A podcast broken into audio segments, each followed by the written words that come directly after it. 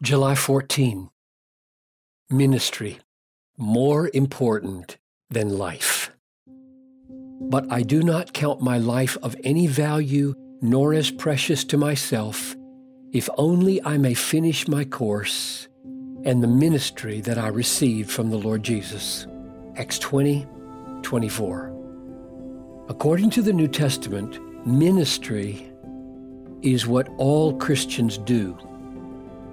According to Ephesians 4 11 and 12, pastors have the job of equipping the saints for the work of the ministry. But ordinary Christians are the ones who do the ministry. What ministry looks like is as varied as Christians are varied.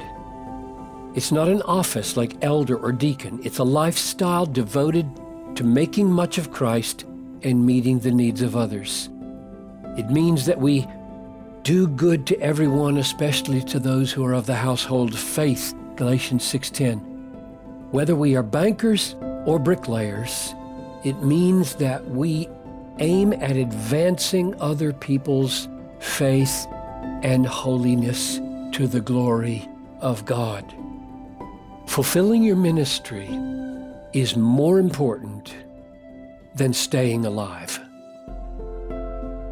This conviction is what makes the lives of radically devoted people so inspiring to watch. Most of them speak the way Paul did about his ministry here in Acts 20 24. I do not account my life of any value or as precious to myself, if only I may finish my course and the ministry that I received from the Lord Jesus. Doing the ministry that God gives us to do is more important than life. You may think you need to save your life in order to do your ministry. On the contrary, how you lose your life may be the capstone of your ministry. It certainly was for Jesus, only in his 30s.